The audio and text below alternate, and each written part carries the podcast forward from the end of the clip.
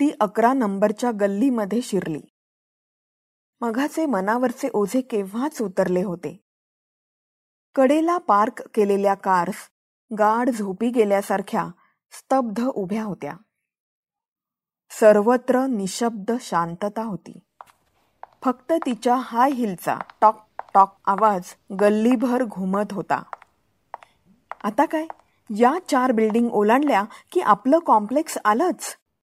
तेवढ्यात तिच्या मानेभोवती काहीतरी जाणवलं. नमस्कार शब्द फुले. या आपल्या मराठी पॉडकास्टवर मी सुजाता आपलं मनपूर्वक स्वागत करते. मित्रांनो शब्द फुलेच्या बावीसाव्या भागात. आज आपण ऐकणार आहोत एक रोमांचक कथा. या कथेचे लेखक सुरेश कुलकर्णी हे लघुकथाकार आहेत. त्यांच्या भयकथा गुढकथा विनोदी भावस्पर्शी आणि रोमांचक कथा खूप प्रसिद्ध आहेत. तर ऐकूयात शब्दफुलेच्या आजच्या भागात एक रोमांचक कथा.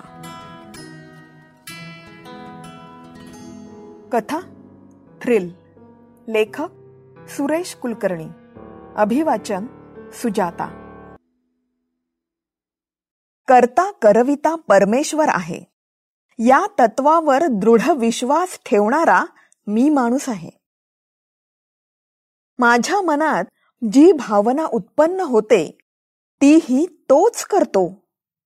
मग त्याच्या कृतीची संकल्पना आणि अंमलबजावणी योजना माझ्या मेंदूत तयार होते. अशा प्रकारे ती माझ्या कृतीत उतरते. सर्वांच्या बाबतीत अशीच प्रक्रिया असावी. फक्त त्याचं श्रेय मी देवाला देतो. आणि इतर जण मी केलं किंवा मी करून दाखवलं की नाही? हे म्हणून आपलाच ढोल बडवून घेतात.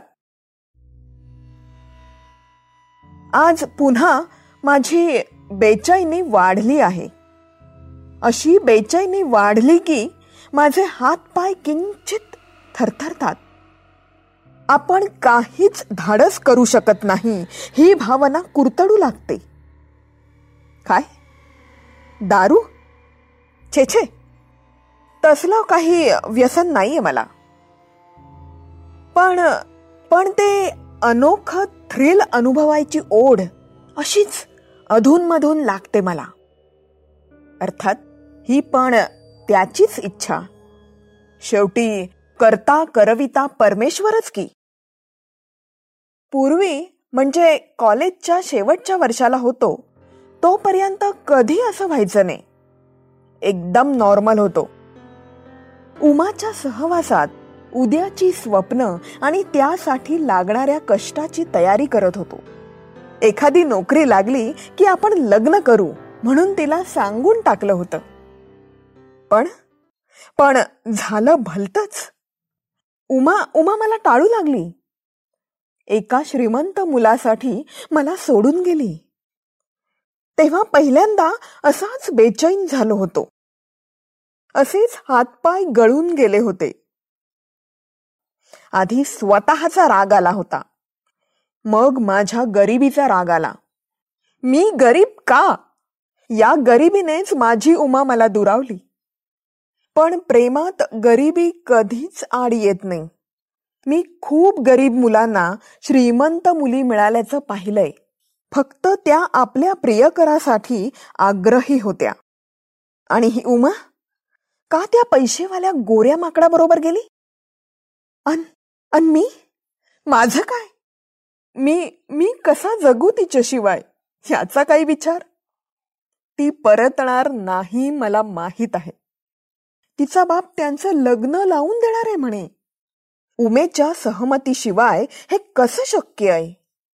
उमेचं खरंच माझ्यावर प्रेम असतं तर ती बंड करून माझ्याकडे आली असती. अन ती आली असती तर मी दंड थोपटून प्राणपणाने अख्ख्या जगाशी पंगा घेतला असता. पण उमाच बेईमान निघाली. माझच नाणं खोट निघालं. या पोरी अशाच बेईमान बेवफा. अशा विचारात असतानाच एक गाडी मला ठोकर मारून गेली.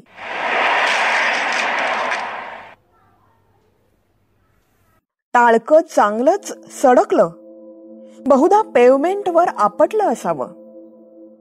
सगळ्या पोरीच बेईमान. हेच डोक्यात फिरत असताना माझी शुद्ध हरपली.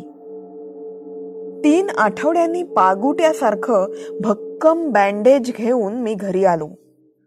पंधरा दिवस सुन्न बसून होतो. गल्लीच्या दुसऱ्या टोकापर्यंत स्ट्रीट लाईटच्या खांबाची उतरती रांग मिणमिणते सोडियम वेपरचे लॅम्प डोक्यावर घेऊन उभी होती. माझ्या समोरच हाय हिल शूज घालून ती चालली होती. उमा अशीच हाय हिल वापरायची. ती चालताना पण आत्ता होतोय ना? तसाच टॉक टॉक आवाज व्हायचा. अरेच्छा हिची उंची पण उमे इतकीच आहे की फार रात्र झाली नव्हती. फक्त रात्रीचे साडे दहा वाजून काही मिनिटं झाली असावीत. मी पॅन्टच्या खिशात हात खुपसून तिच्यामागे निघालो. उमा पाठमोरी अशीच दिसायची. बेईमान कुठली? पैशाला आणि गोऱ्या कातडीला हपापलेली? त्या गोऱ्या माकडाबरोबर गेली. मला लाथाडून. जाताना काहीच कसं वाटलं नाही ग तुला? माझं डोकं गरम होऊ लागलं. हार्ट बीट्स वाढले. मी माझ्या विचार चक्रात गुरफाटलो होतो. मी केव्हा तिच्या जवळ पोहोचलो? खिशातली मोबाईलची हेअरफोनची वायर कधी आणि कशी तिच्या मानेभोवती गुंडाळली? का का गेलीस मला सोडून? हा सांग सांग असं म्हणत दात ओठ खाऊन कधी ती वायर आवळली? मला कळलंच नाही. डोळे खोबणीतून बाहेर आलेला आणि हातभर जीभ लोंबणारा तिचा मृतदेह माझ्या पायाशी पडला तेव्हा मी भानावर आलो. गल्लीच्या दुसऱ्या टोकापर्यंत तसाच स्ट्रीट लाईटचा निर्जीव उजेड मिणमिणत होता. दुसऱ्या दिवशी सकाळी थोडी उशिरात जाग आली. खूप दिवसांनी इतकी गाढ झोप लागली होती. तरीही डोळे चुरचुरत होते. दारात पडलेला पेपर उघडला. फ्रंट पेजवर ती बातमी होती. अजूनही महिला असुरक्षितच. अज्ञात माथे फिरू खुनी मोकाट. एका तरुण नर्सचा भर रस्त्यात गळा आवळून खून. पोलीस तपास सुरू. मी टीव्ही सुरू केला तर तिथे पण तेच. नेहमीचीच चर्चा आणि नेहमीचाच काथ्याकूट. यावेळेस मी कारणीभूत होतो इतकंच. माझ्या हातून हे कृत्य झाल्याचं मला व्हावा तेवढा पश्चाताप झाला नाही. कारण कारण करता करविता परमात्मा आहे. त्याच्याच प्रेरणेने मी हे कृत्य केलंय. ही माझी श्रद्धा आहे. आणि असा विचार केला की मनाला बरं वाटतं. उगाच उदासी किंवा गिल्ट वगैरे वाटत नाही. त्या तरुणीबद्दल थोडं वाईट वाटलं. पण पण मला तरी कुठे माहीत होतं? तिला माझ्या हातून मुक्ती मिळणार आहे हे? शेवटी काय? तर तो सार करवितो. मी फक्त निमित्त मात्र. सारं श्रेय त्यालाच. मला काही नको. पण या प्रसंगापासून मी खूप सावध झालोय. यानंतर मात्र असं व्हायला नको. माझं नशीब बलवत्तर म्हणून ती हेअरफोनची वायर मजबूत निघाली. त्यावेळेस कोणी गल्लीत नव्हतं. मी चेहरा झाकलेला नव्हता. कुठे सीसी कॅमेरा असता तर? ही सारी आणि अजून सुचेल ती काळजी घ्यावी लागणार होती. पण प्रामाणिकपणे सांगतो हा. त्या कृत्यात कसलं कमालीचं थ्रिल अनुभवलं.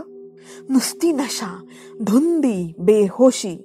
क्या बात है. अशी धुंदी त्या ड्रग्जमध्ये सुद्धा नसते. यापुढे तर दारू एकदम पाणचट.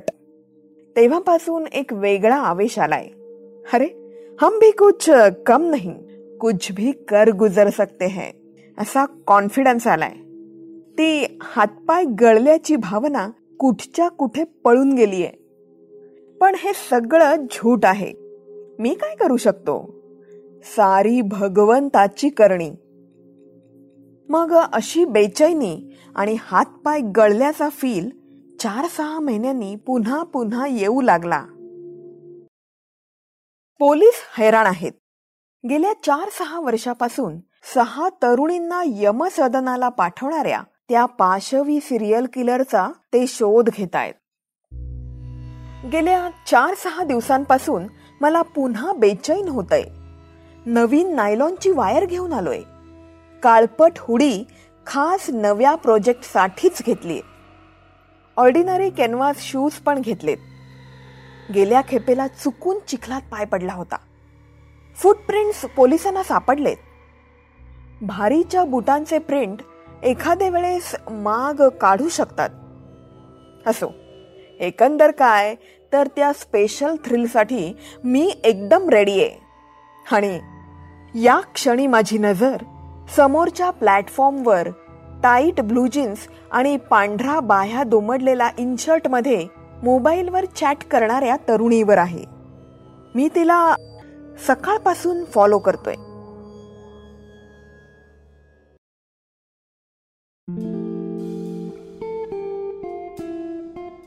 अरे यार पुन्हा सकाळ झाली.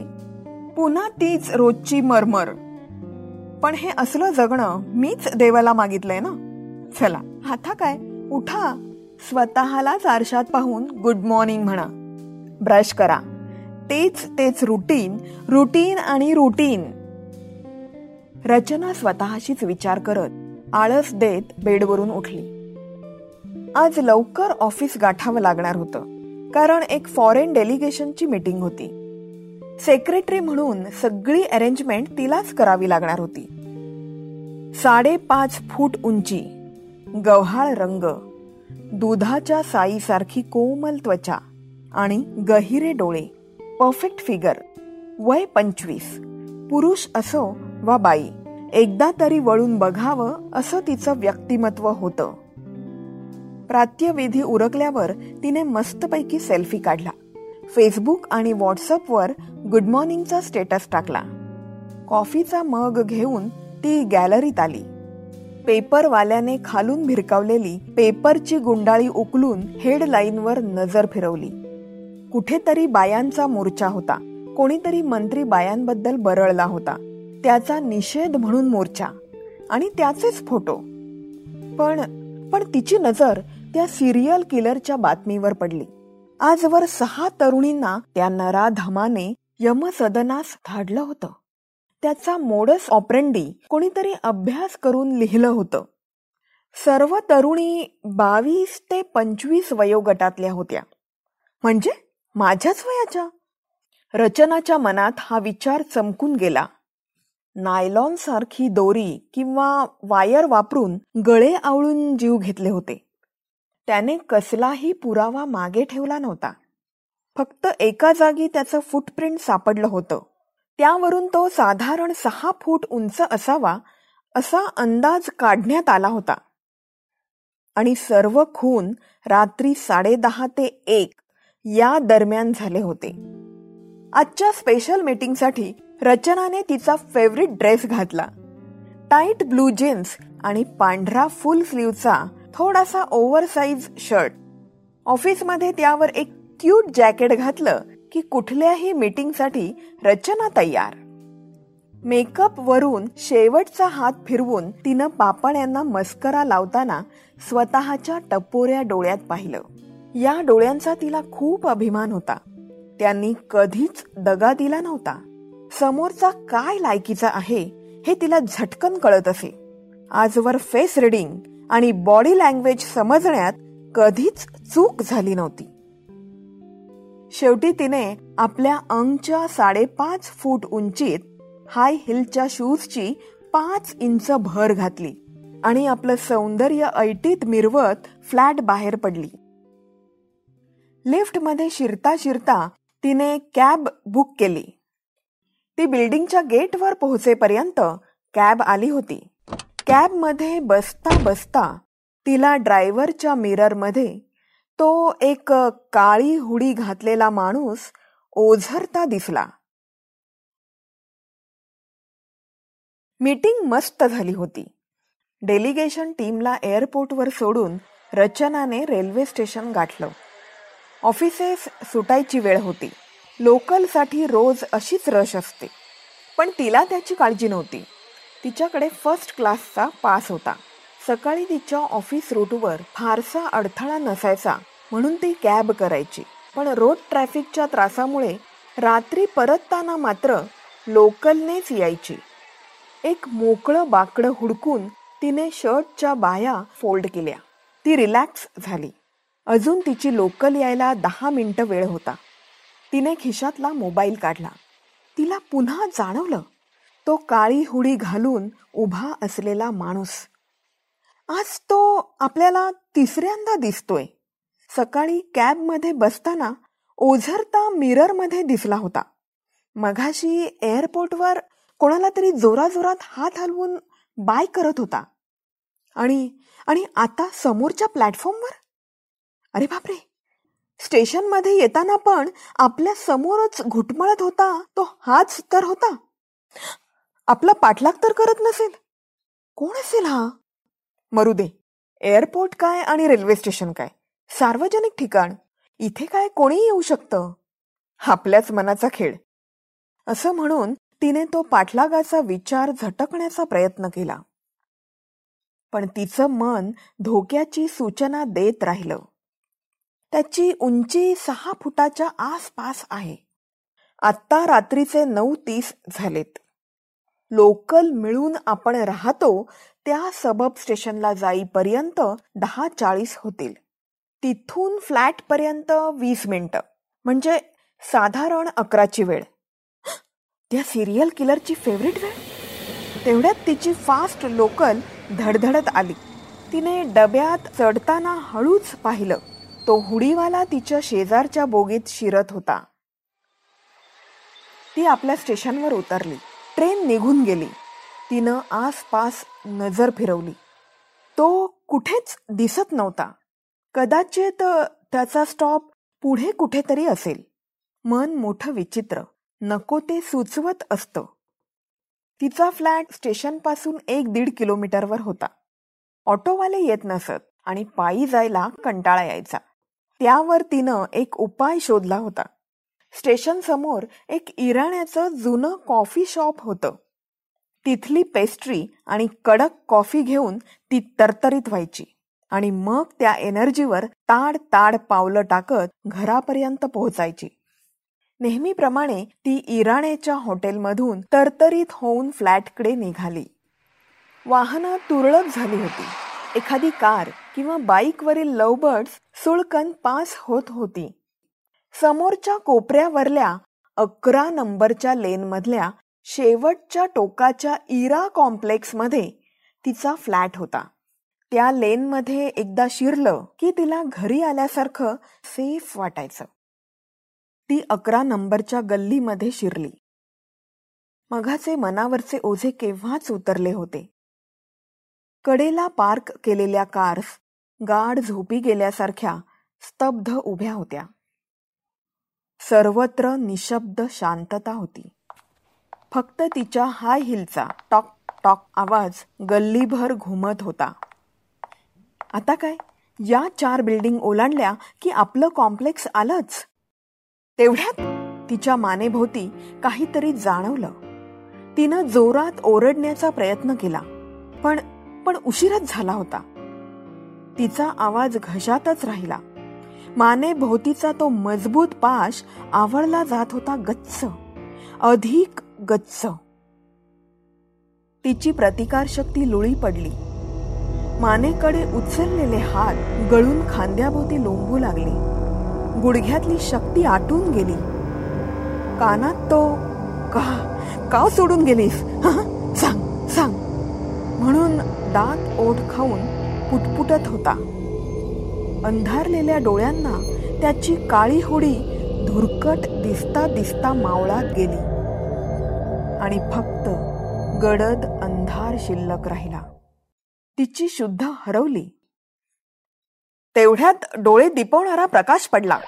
लागोपाठ सायरन वाजवत पोलीस व्हॅन करकचून ब्रेक दाबून माझ्या जवळ थांबली. माझा खेळ खलास झाल्याचं मला स्पष्ट दिसत होतं. पण पण नेमकं वेळेवर पोलीस कसे आले? रचनाने रेल्वे स्टेशनवर तिला आलेली शंका पोलीस कंट्रोल रूमला एस एम एस करून कळवली होती. आणि त्यांनी त्याची दखलही घेतली होती. समाप्त. कथा थ्रिल लेखक सुरेश कुलकर्णी. अभिवाचन सुजाता.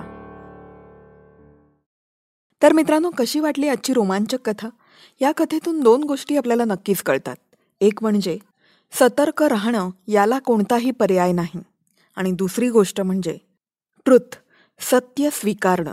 मग ते कितीही नकारात्मक असलं तरीही. खरं तर नकार पचवणं हे खूप कठीण आहे. पण तो कुठेतरी स्वीकारला तर त्यातून कोणता तरी सकारात्मक मार्ग नक्कीच निघू शकतो. तुम्हाला जर माझे पॉडकास्ट एपिसोड्स आवडत असतील तर शब्दफुले मराठी पॉडकास्ट फॉलो करा सबस्क्राईब करा आणि शेअर करा. मित्रांनो आणखी एक गोष्ट. बंगाली साहित्यिक रवींद्रनाथ टागोर अर्थात गुरुदेव यांच्या कथांची मालिका आपण सुरू केली आहे त्याप्रमाणे प्रत्येक महिन्याला आपण गुरुदेवांची एक कथा ऐकणार आहोत. आणि आणखी एक नायिका प्रधान कथा आपण ऐकणार आहोत आठ मार्चला पुढच्या महिन्यात कारण त्या दिवशी आहे वुमन्स डे. तर विसरू नका नक्की ऐका. Shabd Phule Marathi podcast by Sujata. माझ्या आवाजातील कथा तुम्हाला आवडत असतील तर शब्दफुले पॉडकास्ट फॉलो करा सबस्क्राईब करा लाईक करा आणि शेअरही करा. ॲपल पॉडकास्ट आणि इतर पॉडकास्टच्या चॅनलवर रेटिंग्स द्या. शब्दफुले यूट्यूब चॅनल सबस्क्राईब करा. इंस्टाग्रामवर फॉलो करा. आणि हो अभिप्राय द्यायला विसरू नका. Shabdphule at the rate Gmail dot com या ईमेल आय डीवर शो नोट्समध्ये हा ईमेल आय डी मी दिला आहे.